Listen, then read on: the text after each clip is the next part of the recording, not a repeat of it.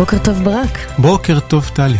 חג חנוכה שמח, יום שישי, אנחנו נפגשים, שישי שמח. כבכל פעם בשבועיים של שישי להקלטת פודקאסט, בפודקאסט של גביש פיננסים, שיחה קלה על כלכלה. אה, אנחנו כמובן נגיד שוב שאין בכל מה שיאמר המלצת השקעה ומדובר בדעתך הפרטית שהיא העשרה פיננסית לכל מי שמעוניין. מה שלומך? בסדר גמור, בסדר גמור, יום שישי, סוגרים שנה. אני מקווה שתביא לנו בשורות בשם חנוכה, החג המואר הזה. אני באתי לדכא, את יודעת את זה, אני שומר על הקו מפודקאסטים הקודמים. אז למעשה לא. אנחנו בפרק האחרון לשנת 2022, אנחנו סוגרים שנה שהייתה אחת השנים הקשות בשוק ההון. מדדי המניות המובילים בעולם צנחו, הנסדק אה, ירד ב-33%, ה-S&P 500 ב-20%, גם בישראל היו ירידות במדדים המובילים. יותר ממותנות. יותר אבל ממותנות, כן, היו ירידות, אבל עדיין לא- ירידות, כן, נכון. מדד תל אביב 35 בכמעט 10%, מדד תל אביב 125 בכמעט 12%, מדד תל אביב נדל"ן ב-30%. ומספרים לנו שהנדל"ן הוא אה, מצב נפלא, כן? אומרים לנו שמחירי הדיור עלו ב-20 אחוז, מה זה נפלא? נפלא למי שמוכר. אה, המחירי הדיור הרי במדד עלו ב-20 אחוז, ותראי הנה הפתעה, בבורסה אה, המדד נדל"ן ירד, המניות של הנדל"ן ירדו ב-30 אחוז במצטבר השנה. יש פה איזה פער, מה שנקרא, בלתי נסבל. אז איך זה באמת מוסבר הפער הזה עם מחירי הדיור, הדיור ודיברנו על זה, עלו ביותר מ-20% השנה והמניות של חברות נדל"ן יורדות ב-30%. כי איך זה מוסבר? מ- זה, זה, טוב, בגדול זה ככה, את יודעת, אה, מדד מספר לך מה היה. אה, בורסה זה עניין של ציפיות לעתיד, זה מה יהיה. וכנראה שהשחקנים אה, בשוק ההון אה, רואים קדימה אה, עננים אפורים בהקשר של שוק הנדל"ן.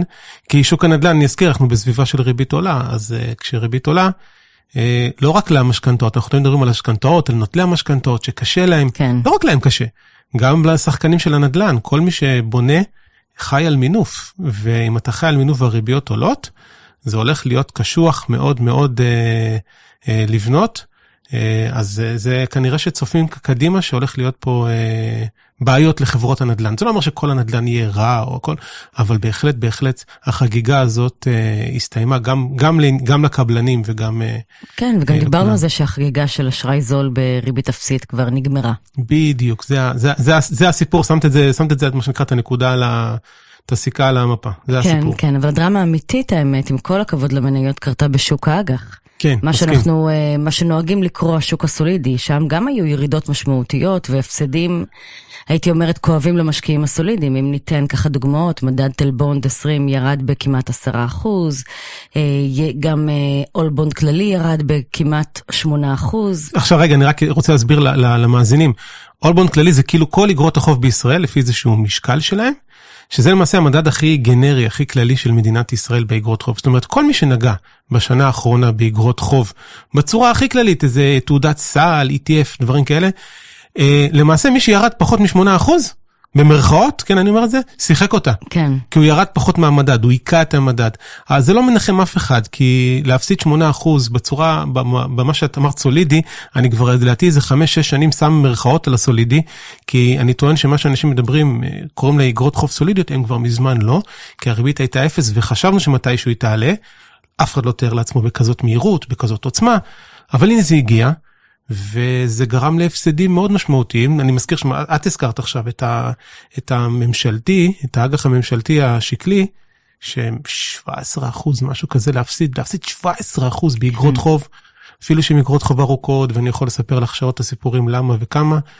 בכיס זה מאוד מאוד כואב, זה מנוגד לגמרי מהציפיות של אנשים, כי בתחום הסולידי, עוד פעם במרכאות, אתה לא מצפה לדברים כאלה. במניות... בטח לא באג"ח ממשלתי לעשר שנים. נכון, ב- ב- ב- ב- גם באג"חים קצרים יותר, ששם שם באג"ח באג"ח ארוך יש לך ציפייה, כי יכול שיש מה שנקרא מנוף. אז אתה עלול להפסיד, כי על כל אחוז שיורד אתה מפסיד כפול מספר השנים. אז אפילו זה עושה לך איזה שכל. אבל הלקוחות שאמרו, אני הכי סולידי, אני רוצה משהו קצר ומשהו פשוט, לא היה, ו- והנה יש הפסדים. אה, וזה גם, אתה לא מצפה לזה, כי במניות אתה מצפה, אתה יודע מה המשחק. יכול להיות פלוס 30, קח בחשבון שיכול להיות גם מינוס 30. זה אף אחד אף פעם לא לוקח את זה בחשבון, אבל איפשהו in the back of the head, אתה יודע, זה מניות, זה תנודתי. באגרות חוב, אה, לא, ובגלל זה אני מסכים איתך, זאת הדרמה של השנה, ו- ופה הסיפור מונח לדעתי. ואז מהנקודה באמת הנמוכה הזאת, נקרא לזה, של הפסדים גם במניות, גם באג"ח, יש איזשהו מסר אופטימי ל-2023? כן, כן, נתחיל את זה דווקא מה, מהפודקאסט האחרון שלנו. אוקיי. אה, דיברנו על קרן כספית. כן. והנה מסר מאוד אופטימי, כי החלק האולטרה סולידי, החלק ה... אני בכוונה אומר חלק ולא המשקיע. Mm-hmm. כי גם משקיעים סולידיים יש להם... כי אתה מניח שהוא משקיע בתפזורת? כן, אני מניח שמשקיעים מפזרים את ההשקעה, אני מקווה שמשקיעים מפזרים את ההשקעה, כי כך נכון, אה, לעולם ישלש אדם מעותיו אומרים. אה, אז, אז רצוי מאוד, אבל גם לקוחות שהם מאוד סולידיים ואת רוב הכסף שלהם רוצים מה שנקרא להושיב בבנק, אז דיברנו על זה ואני מפנה את האנשים לפודקאסט הקודם שלנו על הקרן הכספית שהסברנו שאין מה להשאיר כסף בפיקדון אה, שבועי בבנק או במזומן, בטח ובטח שלא. כן, שמניב כמעט כלום. נכון, כי, כי היום אתה יכול לקבל בקרן כספית או במק"מ באזור השלושה וחצי אחוזים, וזה נזיל לחלוטין.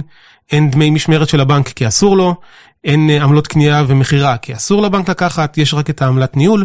זאת אומרת, אני, אני בכוונה חוזר על הדברים של קרן כספית כדי שאנשים יחזרו על זה, כי מבחינתי לחזור ולדבר על הדבר הזה כמה שצריך, כי באמת בצורה הכי פשוטה, ניגשים, קונים, ובזה אתה מכסה את עצמך מה שנקרא, כי אתה מרוויח משהו כמו שלושה, שלושה וחצי אחוזים בשנת, בשנה קדימה, נגיד אנחנו קרובים לתחילת 23, זה אחלה של כסף לעומת מה שהיה ב-15 שנים האחרונות, שלקוח סולידי היה חייב לקחת סיכונים משמעותיים כדי להגיע לתשואות האלה. היום בשום סיכון, ממש, אתה שלושה וחצי אחוזים, גם נזיל, קל. גם בטוח.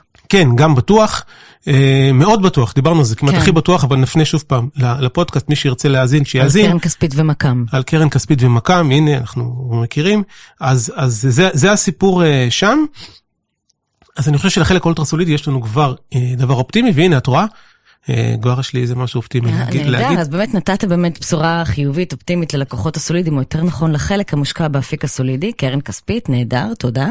אבל מה הלאה? מה עם שאר ההשקעות ואפיקי החיסכון? אה, תראי, קודם כל נתחיל, באגרות חוב זה משרשר את עצמו, מה הכוונה? אם החלק הכי סולידי הוא בשלושה וחצי אחוזים ולא באפס, זה אומר שגם החלקים הטיפה יותר ריסקיים, אה, גם הם אה, חטפו ירידות, אתה אמרת ירידות, זהו, עכשיו יש כבר תשואות יפות.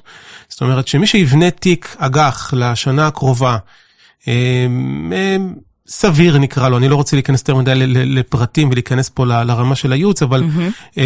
אני מצפה שיהיה לו את החמישה, שישה אחוזים, וזה בחלק היותר, נקרא לו, סולידי. ומי שיבנה תיק אג"ח קצת יותר ממוקד או יותר אגרסיבי, או איך שלא תקראי לזה, גם יגיע לשמונה, תשעה אחוזים. זאת אומרת, יש פה שנה ש, שהיא מאוד משמעותית, מה שאני לא יכול, דרך אגב, להגיד על, ה, על המניות, אה, ו, ולו רק מהסיבה האחת הפשוטה, תחשבי על האלטרנטיבות.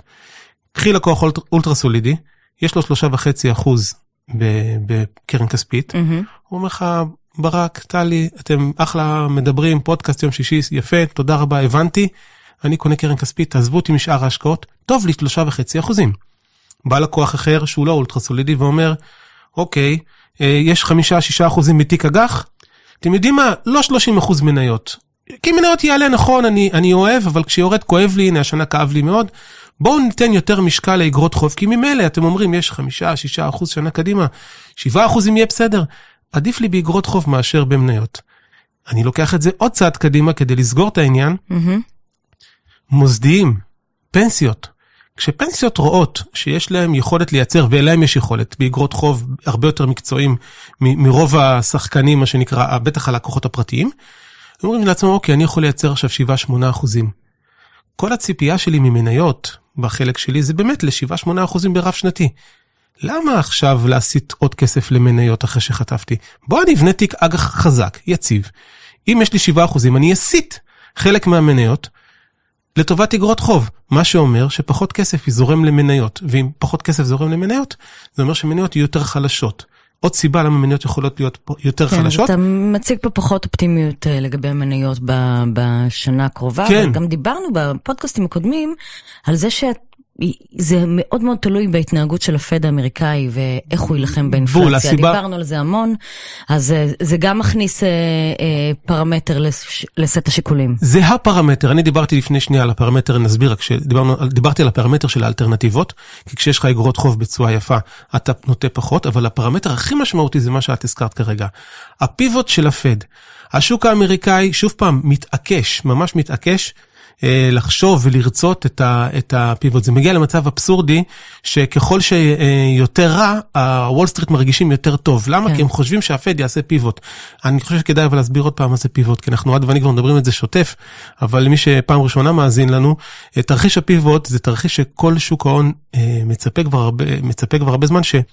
הנגיד של הפד פאוול מעלה את הריבית, והעלה אותה, העלה אותה, העלה אותה למעלה, והגיע נגיד עכשיו לריבית של, יגיע אני מקווה, מניח, לחמישה אחוז, ומשם, אם השוק יתרסק והאינפלציה תתמתן, ישר יורד, יורד, יורד, ירד עכשיו, הריבית ירד חזרה ל, ל, ל, לאיפה שהיא הייתה, או שלא לא לאפס, כן. לשני אחוז. שכוחות השוק יכריעו. שכוחות השוק יכריעו את הפד, או יותר נכון שהפד כן. ימשיך להתנהג כמו שהוא התנהג ב-15 שנים האחרונות, שהוא שם סוג של אופציה שנקראת אופציית פוט, אופציית הגנה על השוק. כל פעם שהשוק התחיל, הכלכלה התחילה ל- ל- להיות במצב רע, כן. הוא הזרים כספים לשווקים, הוריד את הריבית לאפס, והנזילות הזאת והריביות הנמוכות גרמו לעליות במניות.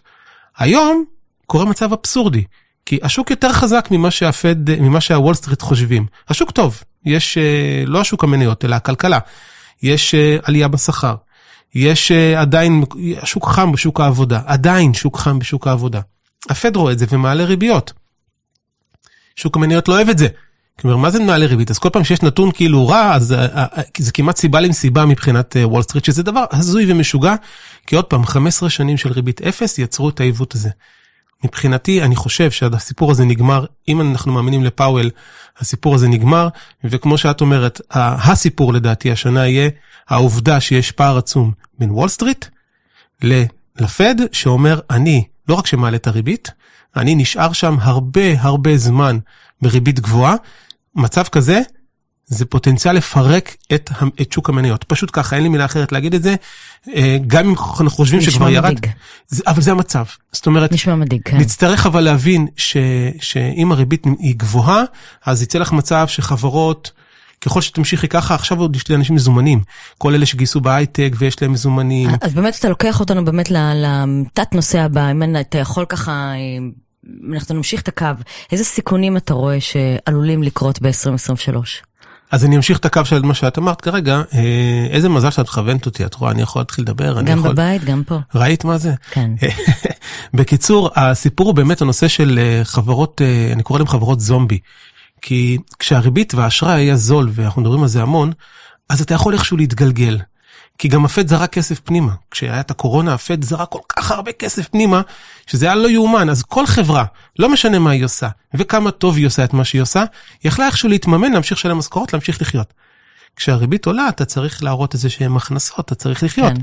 פתאום זה פלאשינג uh, אאוט, מוציא החוצה את כל החברות הזומבי. זה הסיכון הראשון שאני רואה uh, בשוק, או לא סיכון, זה אפילו דבר חיובי שיקרה, שחברות שאין להן הצדקת קיום, ייעלמו, אבל המשמעות של זה שזה יש פשיטות רגל. עכשיו, אה, אני אתן איזה, איזה מילה, היסטורית, מה שקורה ב-15-20 שנה האחרונות, שיעור פשיטות הרגל בארצות הברית הוא נמוך מאוד מאוד מאוד. אתה יודע לציין את האחוז? לא. לא, okay. כי אוקיי. גם זה תלוי באיזה חברות ובאיזה זה, אבל אני, אני אביא את זה, את יודעת. ואתה יש... מניח שהוא יעלה, שיהיה הרבה אני יותר. אני חושב שככל שהריבית תהיה, תישאר גבוהה, דרמטית זה יקרה, גם חברות שהן לא חברות זומבי זה יקרה להם, אבל תתחילי משם. כן, בעיקר על חברות שלקחו מינוף גבוה. אה, או חברות של, תשמעי, ריבית אפס זה ריבית של בועות, ודיברתי על סיכונים, סיכון אחד כבר התממש וכנראה עוד יתממש לנו מול הפנים, שוק הקריפטו, סתם כדוגמה. אוקיי. עכשיו אני לא אומר שהבלוקצ'יין זה דבר רע או לא רע, אני לא מחווה דעתי כרגע על זה, כי באמת, אני, אני אף פעם לא התחברתי לעניין, אבל זה לא אומר כלום. אבל שוק שהיה שווה בהייפ של 21, מעל 2.5 טריליון דולר, נמצא עכשיו בפחות מטריליון דולר. זאת אומרת, וואו. הוא מחק 1.6, 1.7 טריליון. כן. עוד פעם, לא מיליונים, לא מיליארדים, טריליונים, זה תוצרים של מדינות. ו- ומתגלות שם תרמיות חדשות לבקרים, מי שירצה יקרא השבוע, יצא בבלומברג כתבה ענקית, כי התה, התהליך הזה עוד קורה. איך מתאוששים מדבר כזה? לא מתאוששים מדבר כזה, זה בדיוק העניין. זה בועה שנעלמת ורק שיהיה סביבה גב, וזה יתחיל להיות אמיתי ורציני, אז אולי אפשר יהיה לחזור. זה לא, זה סוג הדברים ש-70% שם היה מתגלה עכשיו. היה פונזי סקים כזה, איזה תרמית כזאת אחת גדולה, כי, כי אפשר היה, וזהו. עכשיו, אני לא קושר את זה לשוק המניות, כי, כי זה לא שם, אבל תופעות כאלה בזעיר אנפין קורות, כשהריבית אפס, ועכשיו זה יוצא לנו. אז הסיכון העיקרי ש, שאני רואה זה הנושא של פשיטות רגל, כי זה יכול לפגוע גם באגרות חוב וגם ב, ב, במניות, אבל זה דבר שלאט לאט ייקח אותנו לדעתי למקומות יותר uh, חיוביים. עוד סיכון שאני רואה זה הנושא. אגב, אני, אני חייבת רגע לקחת את זה לרמה קצת הפילוסופית, אני יודעת שאנחנו, uh, uh, אתה מדבר... Uh, עניינית מאוד על ענייני כלכלה, אבל ברמה הפילוסופית אין בזה איזשהו משהו, ואני נזהרת בדבריי, אין בזה תהליך מאוד בריא לשוק או לכלכלה, כי חברה שלא מייצרת הכנסות וחיה רק על הלוואות, האם יש לה זכות קיום לאורך זמן? לא. זה שאלה... ככה ברמה, ברמה את, הפילוסופית. את צודקת לגמרי, זה, זה בדיוק העניין שאני מדבר, אני תמיד מדבר על נושא של גילוי מחירים. זה המשמעות של גילוי מחירים. שיהיה פער של סיכון מול סיכוי. שיהיה תמחור לתרומה שלך, הכלכלית. אם אין תרומה כלכלית, אתה, אין הצדקת קיום. לאורך זמן כמובן. לאורך זמן כמובן. אז uh, לא צריך להתקיים, כי גם האנשים האלה, תחשבי שאנשים עובדים בחברת כלום. סתם ככה גלשנו לשם. כן. אתה עובד בחברת כלום, אתה מרוויח משכורת על עבודה בחברת כלום. בהכרח, במונחים כלכליים, אתה לא עושה שום דבר באלטרנטיבה של הזמן שלך. זאת אומרת, אם לא היית עובד בחברת כלום, אולי אתה כן איש מאוד חכם שיודע לייצר משהו. אז אם ייקחו אותך לחברה ההיא שמייצרת משהו, אתה תתרום לכלכלה. לא, זה יכול לשמש חברה בשנים הראשונות שלה, אבל לאורך זמן נשאלת השאלה אם יש לזה הצדקת קיום. את צודקת. שאלה ככה, ממש ככה בגדול. זומבי מדבר בדיוק, הכלכלות זומבי או חברות זומבי, הם מדברים על זה המון, שמדברות על זה של כאלה שאין להם את ההצדקת קיום, ובכל זאת אה, מתגלגלים מכאן לכאן. הריבית אה, הגבוהה, אה, תוציא אותם החוצה. הסיפור, אולי הסיכון הכי, שני סיכונים, אחד, אחד גיאופוליטי שאני חושב שאנחנו צריכים תמיד להיזהר, הוא נמצא על השולחן, הוא נוכח. Mm-hmm. הוא קצת מטריד בימים האחרונים, כי זלנסקי לא יצא בכלל מאוקראינה. אז זה הסיכון השני למעשה. אה, רוסיה-אוקראינה. פשיטות רגל, כן. ומלחמת רוסיה-אוקראינה הוא גם, יש בה סיכון. תמיד יש סיכון שם, כי כשיש מלחמה ועוד uh, בתוך אירופה, ו, וזה לא הולך טוב, יש גם על זה כתבה מאוד ארוכה ותחקיר מדהים של ניו יורק טיימס. אה, אה, שווה להסתכל, אבל השורה התחתונה היא שכרגע אה, רואים את, את פוטין עם מנהיג בלרוס, את מדוודב הולך לדבר בשיחה פרטית עם שי, מנהיג של סין, זלנסקי טס לארצות הברית. לא, לא, לא נראה, נראה שדברים קורים מאחורי הקלעים שם, אני, אני אולי צריך להיות אופטימי, אני פחות חושב שזה אופטימי, אני חושב שזה פחות אופטימי, ובכלל יש שם פוטנציאל התלקחות. כן, כן, לא, צריך לדבר גם על משמעות גבולות הגזרה, כי זה לא מדובר רק ברוסיה-אוקראינה, יש משמעויות, זה מתרחב זה, ל... זה מעבר לרוסיה-אוקראינה. וזה על הכלכלה יכול להשפיע בצורה דרמטית, מיידית, זה איום תמיד שקיים, מרחף, אה, מה שנקרא, אה, אה, איום מיידי וסכנה ברורה ומיידית, נקרא לזה ככה.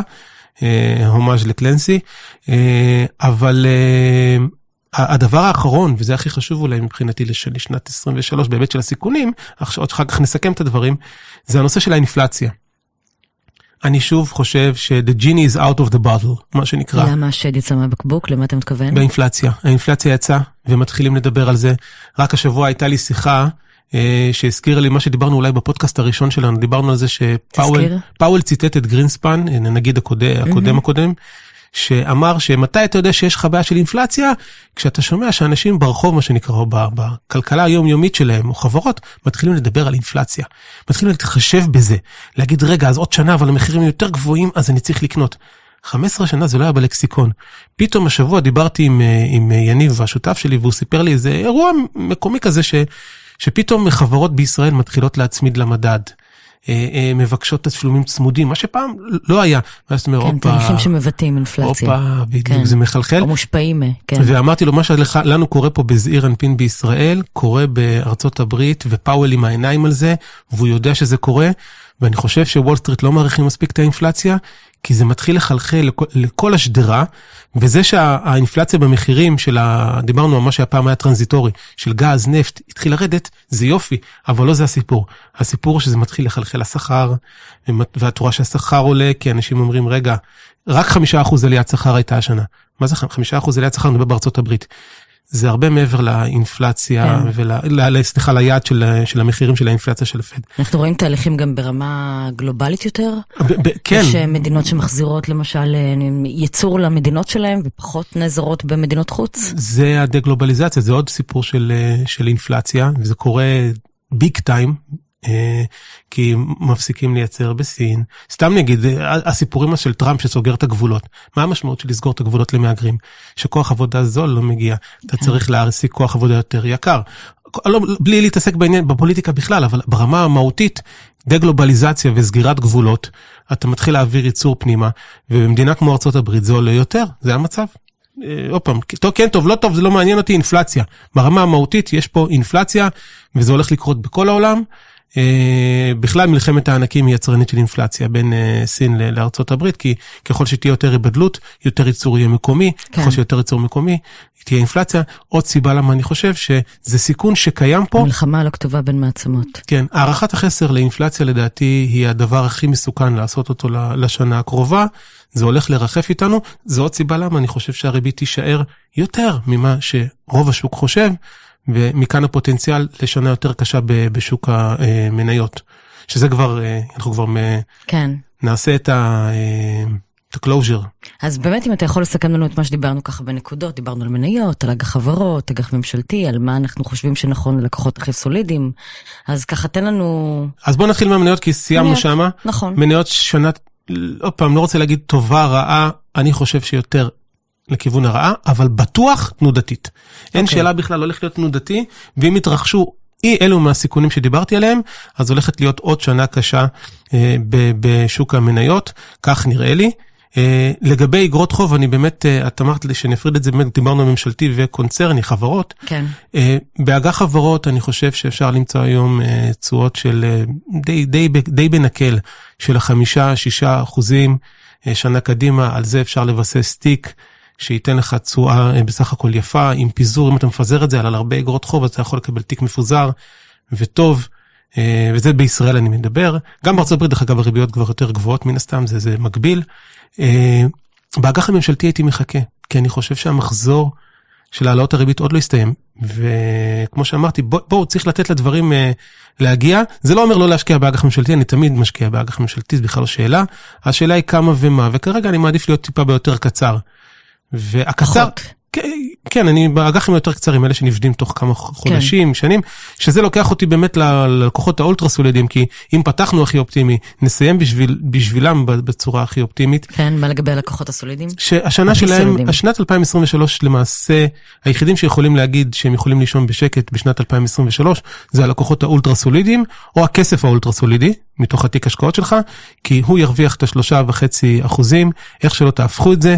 וזה אומר שבאמת, פעם ראשונה אחרי 15 שנים, פעם ראשונה שאפשר לפתוח שנה עם uh, ודאות שיש לך תשואה של מעל, מעל אחוז, אבל היום כבר שלושה וחצי אחוזים, זה דבר uh, נהדר, כי זה אומר שגם כל התיק השקעות הסולידי, שוב פעם, אני שם בא, באוויר, את רואה לא רואים אותו, אני צריך לצלם, שאני שם תמיד את המרכאות כן, באוויר שאני אומר את המילה סולידי, היום הוא הפך להיות באמת קצת יותר סולידי, יש תשואות. שנה הבאה תהיה שנה הרבה יותר אופטימית לשחקני שוק אגרות החוב.